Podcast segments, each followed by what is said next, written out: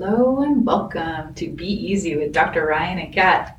I'm Kat. And I'm Dr. Ryan. Happy to be here with you, Dr. Ryan. It's nice to be with you as well. Happy anniversary. Hey, happy anniversary. I'm excited to talk about this, or I guess not really talk about this, read about this um, on the day, eight years from the day that we got married, which is beautiful. Yeah, this is the, the second episode that we're recording today, and this is just a space for you to share something that is really meaningful for you. Yeah. Yeah. So um, we're definitely going to do another podcast episode on this topic in the future, um, where we actually are making it a conversation. Um, but what I'm going to be sharing today is actually a narration of something that I wrote last year, October 2022. So while while you narrate this, I too am simply just a listener and I get to take this in just like all of you who are taking this in maybe in your car or at home right now. Beautiful. So yeah, it's really nice to be here. Yay. All right. so, this week last year, I shared on social media about a topic that is very near and dear to my heart love. The following will be a narration from my original posts from October 2022. The details of the years, dates, and times have not been amended from the original post. Here we go. Over the last few months and years, something I've learned about myself is that I love freaking hard. I have a crazy amount of love to share with the world, and my love sometimes feels boundless in a way that's not typically accepted by our society's standards. My opportunities to practice have increased over the last few months as well, whether in the form of new people to love or chances to love beyond something that's undesirable. It's been an absolute joy to delve deeper into these thoughts, and I hope that you can resonate with them as well. As always, I'd love to know what you think. Part 1 Unconditional Love. We've all heard the words, but how often have we really considered the true meaning of the concept? Loving without conditions. Loving without even the expectation of being loved back but so much of our love has an edge of, but I'd love you more if. And almost every I love you automatically contains a tenuous waiting for the I love you too to bounce right back to us. The concept of unconditional love ideally came to us early from our parents. Maybe you had the kind of parents who really freaking meant it and showed it. But maybe you had the kinds of parents who, even if they didn't say it, you could sense would love you more if you were quiet, calmer, got better grades, weren't so X, or did more Y. This isn't about parenting, but when we grow up with these parameters on how worthy we are of love, it makes it easier for us to put those same parameters on how we end up loving others in the future. For most of us, that conditional, unconditional love extended out into our friendships and relationships how many of us have had a partner that we would have loved more if they were or weren't blank, or did or didn't do blank? Or a friend that we loved sometimes, but perhaps our love wavers when they blank? How many of us have had a beautiful, loving partnership, only to immediately flip that love to hate and disdain when the relationship didn't work out in the end? And beyond others, how many of us love ourselves without conditions? Probably even fewer. This year, the concept of unconditional love has been huge for me, my 2022 thesis, as it were. But I've been thinking about and practicing this for much longer than the last nine months. In fact, regarding love relationships, I'm still friends with all of my ex boyfriends. My post college boyfriend and I are still in the same friend group, and we're even closer pals than we were before we started dating and the ex partner who shook up my life and world like a snow globe is one of the people I can be most candidly myself with, even a whole decade later.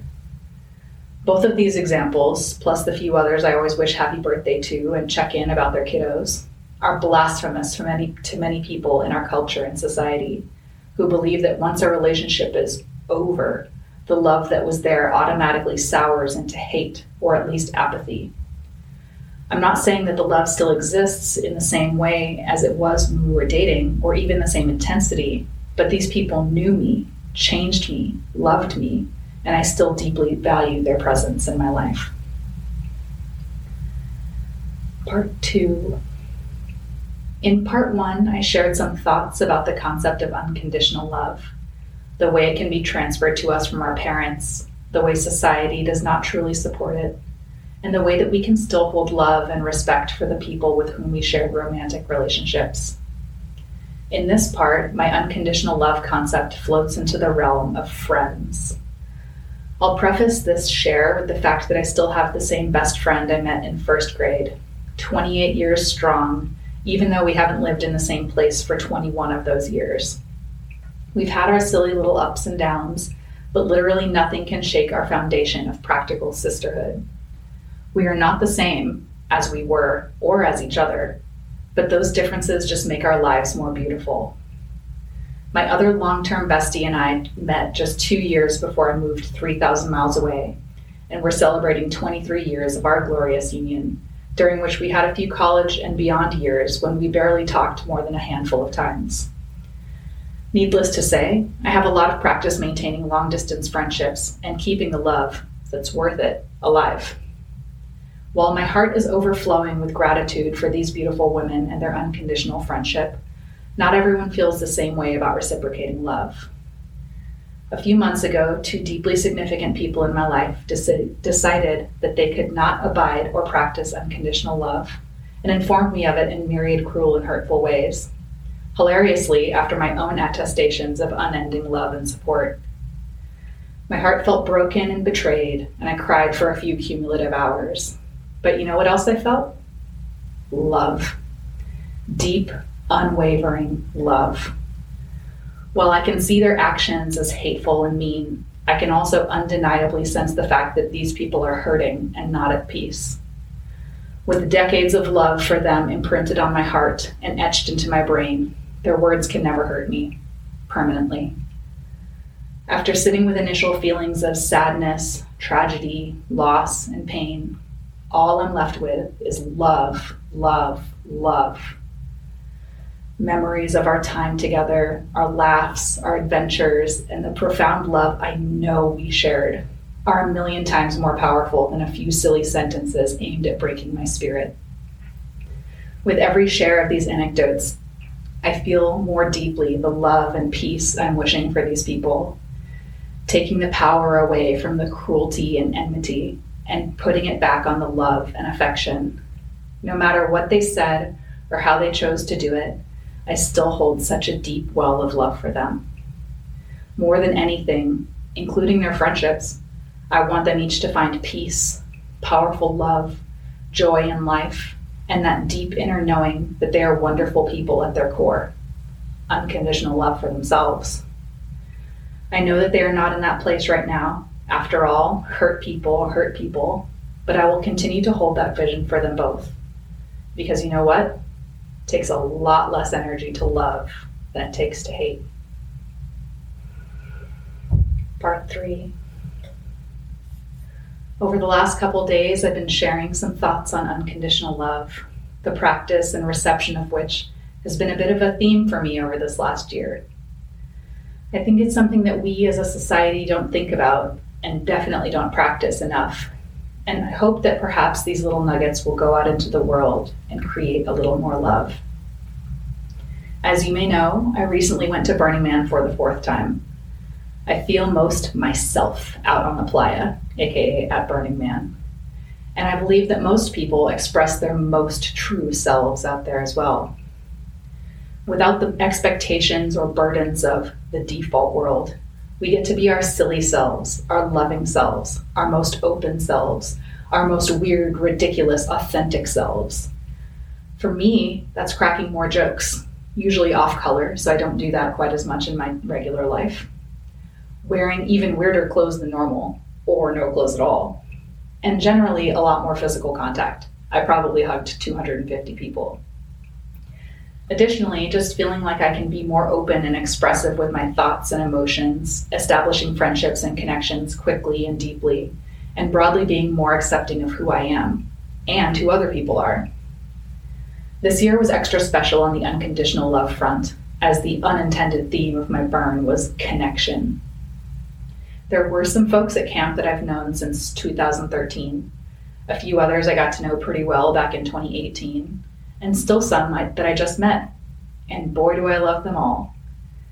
While I don't live, nor have I ever lived, in the same place as many of these people, while we don't get to hang out outside of Burning Man, and while I likely wouldn't number among any one of their friends, the immense amount of love I gave and received was explosive.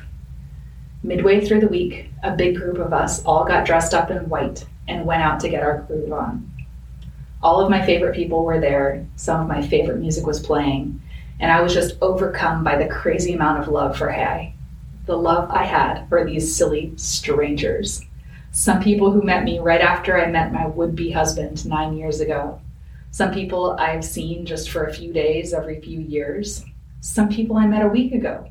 Love, love, love. So I started going around to each person and professing my deep love and admiration, par for the course at Burning Man and in my life. After my personalized proclamations of love, I fell headfirst into the vortex of rave dancing, one of my favorite things to do, next to hula hooping and swinging, both of which I did a lot of at Burning Man. During my dance, I had this weird thought come through Do you even know these people? How can you possibly love them? What even is that person's name? What even is a name? What is that person actually like? And what do they do with their life? I looked around at my squad, and that's when the thought was squashed by the feeling. Of course, I know these people. I can sense their spirit and their soul. I can almost literally feel myself surrounded by their love and support for me and the fire that we create when we look into each other's eyes. And that's when the more profound and true thought came through. It does not matter what that person's name is, what they do for a job, what kind of food they eat, what kind of clothes they wear, what kind of car they drive, how they decorate their house, what spiritual or political beliefs they subscribe to, how they move their body, what books they've read, or even if they can read at all. What matters is love, love, love, love, love. And then I swung my arms around my nearest pal and we continued to dance the night away, all awash in affection. So much of the time, we automatically label people as other, unknown, or not lovable, even if we don't really know who they are. Perhaps it's because of who they vote for, or what they've shared on social media, or because they don't blah blah blah the same way that you do. But if we continually push people away who are ever so slightly different from us, we'll ultimately be left with no one. I encourage you to see if you can find love for someone who thinks differently than you, or looks differently than you, or does, says, is something that you disagree with. Because the ultimate truth is that we are all worthy of love, strangers and all. Part four. I'm so floored by the beautiful reactions to my series about unconditional love. I've received many little notes and anecdotes from folks as evidence that the love is still alive. Part one was a dip into the concept of unconditional love and a little bit about how we can learn to access it in present and past relationships. Part two was about friendships and how we can still hold love and respect for someone who's hurt us. Part three was about strangers and how we can learn to love people beyond all the silly minutiae we think that matters. Newsflash it doesn't. And here we are at part four. What good is loving ex boyfriends, old pals who did us wrong, and random strangers we just met if we can't love ourselves? She asks as she sits here staring at her computer screen, trying to decide what to say. Self love is probably one of the hardest things for most of us to really sink into, and I'm no exception. While I could extend my previous three parts of love writings into a book or a series of young adult novels, Trying to tell you how to love yourself is as foreign to me as trying to teach you how to play cricket. Uh, there's a ball, I think. But maybe that's the thing. Self love doesn't follow a guide, and it doesn't just happen. It's filling your cup from a trickling sink, stacking a tower of Jenga one block at a time, crocheting a blanket one loop at a time. Perhaps that's too personally relevant an example. It's one thing after one thing after one thing at a time.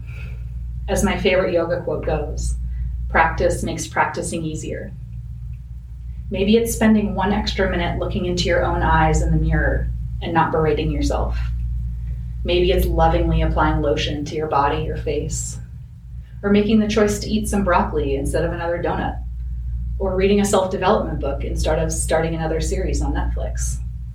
If we do a little something every day to love ourselves a little bit more, then ultimately our own cup will be full.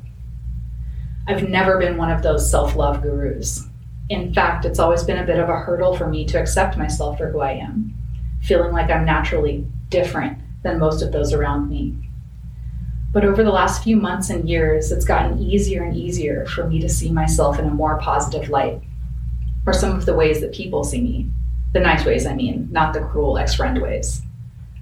Some of that ease has been because of my amazing hubby, who I think is a self love guru. Some of it has come through other ways of seeing myself astrology, human design, Enneagram, etc and some of it from my amazingly supportive friends and allies who shower me with love and remind me that it's my weirdness that makes me special. I'm never one for advice posts. Even my previous thoughts on unconditional love are not telling you what to do or how to do it, just what I've encountered and how I've found more peace living my life. So instead of fretting myself trying to make this post extremely pre- extremely special and profound and how to, I'm going to leave you with this. I hope that you can learn how to love yourself a little bit more today. And if you feel like sharing those thoughts or practices, please do. And in the meantime, I hope that you also practice loving your lovers and friends, past, present, and future, finding compassion and appreciation for strangers, and tapping into that deep well of love inside that's reserved for just you. Part 5 over the last few days, I've shared four posts about unconditional love. It's been such a joy to write and share these thoughts, things that have been high on my mind for years, and especially over the last few months. While the reception to my posts this week have been overwhelmingly positive on social media and beyond, I know that my thoughts on unconditional love can be rather controversial. For example, I've written posts in the past about how I'm friends with my exes and had folks comment that that's unhealthy or a slippery slope or perhaps a jealousy inducing cocktail for our current partners. I understand that for some folks, being close to your exes might not be a possibility or a desire, but my thoughts on the matter stand. If this was a person you cared about enough to love and share a part of your life with, then why would your love just immediately disappear the moment of breakup? Again, this is assuming a breakup that isn't toxic or wasn't born of misdeeds or caused pain. Shifting a love relationship into a friendship or a pirateship takes mutual understanding, and in the case of current partners, trust. Similarly, I know that my stance on still sending love and compassion to the ex friends of mine who were really quite mean to me might seem outlandish.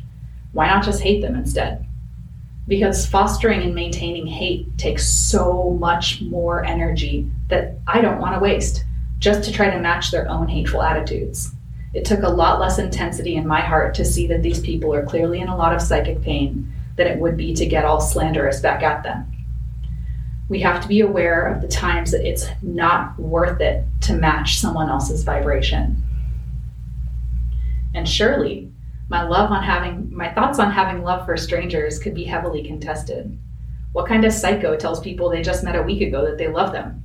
This kind of psycho. I mean, this kind of person who just says what they feel, who still means what they said, and who will continue to find love for people they meet.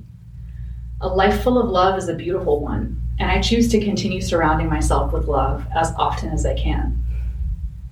As I shared in my post yesterday about unconditional self love, I haven't always been this way. In fact, I used to be a lot more spicy with my attitudes about people. I've had nemesis, friends turned enemies, and heated arguments with strangers. In the past, I would have declared that I'd never be friends with someone who's such and such, or decided that I automatically didn't like a person I'd never even talked to. But again, what kind of life is that? I certainly wasn't as happy with myself or life or anything. It would be easier to never talk to my exes again even though they knew me so well and we had so much fun together. It would be easier to say, screw those guys, I hope their lives suck, about old friends who are mean to me, even though we have decades of friendship and compassion between us. It would be easier to just move through life alone, never making eye contact or smiling at people and never sharing beautiful moments with strangers, even though we're all out here on this delicious journey that we call life, picking up pockets of joy and magic wherever we can get it. So, there you have it. Most of my thoughts on unconditional love, albeit from a slightly different perspective from the one which, from which we typically think about love. I really hope that you've also resonated with this perspective. It's been beautiful to hear what you think and to learn more about how we are all practicing loving more.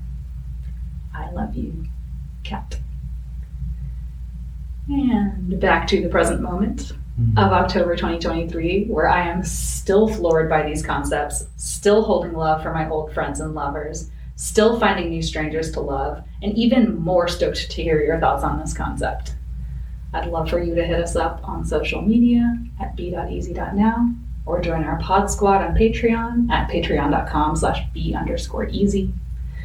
This has been such a joy to write and reread, and I hope that my thoughts have inspired you to find a little more love in your life. Thank you so much for sharing. Thank you for being here and listening to it. Yeah. Yeah. I I'm looking forward to unpacking a lot of this with you. Yeah. And I think there's a lot that we can share about who we are together as well in the process of all of this that, yeah, I think is going to be a lot of fun. I love it. Yeah. Let's count it out. Oh, yeah. That was a fist bump. You can't hear it. Yeah. Or we could do our handshake. Uh, yeah, you also can't hear that. That's true. Yeah. but it is pretty epic. It is epic. Yeah. Awesome. Thank you all so much for being here. This was fun. And thanks for sharing your love. Yes, Yeah. absolutely. It's Love a big you. part of who you are, and it's a big part of, of what you bring to the people that you interact with and how you impact not only the people, but also the rest of the nouns, the, the places and the things. Yes. and it's just the way that you continue to choose to show up in this world that I think is not only the guiding light for yourself, but also that can be reflected in how you inspire those around you. Mm. So, Thank you so much. yeah, I love you so much. I love you too, and I love you too, listener, even though I don't know you. Yeah, I love you too. See you next time.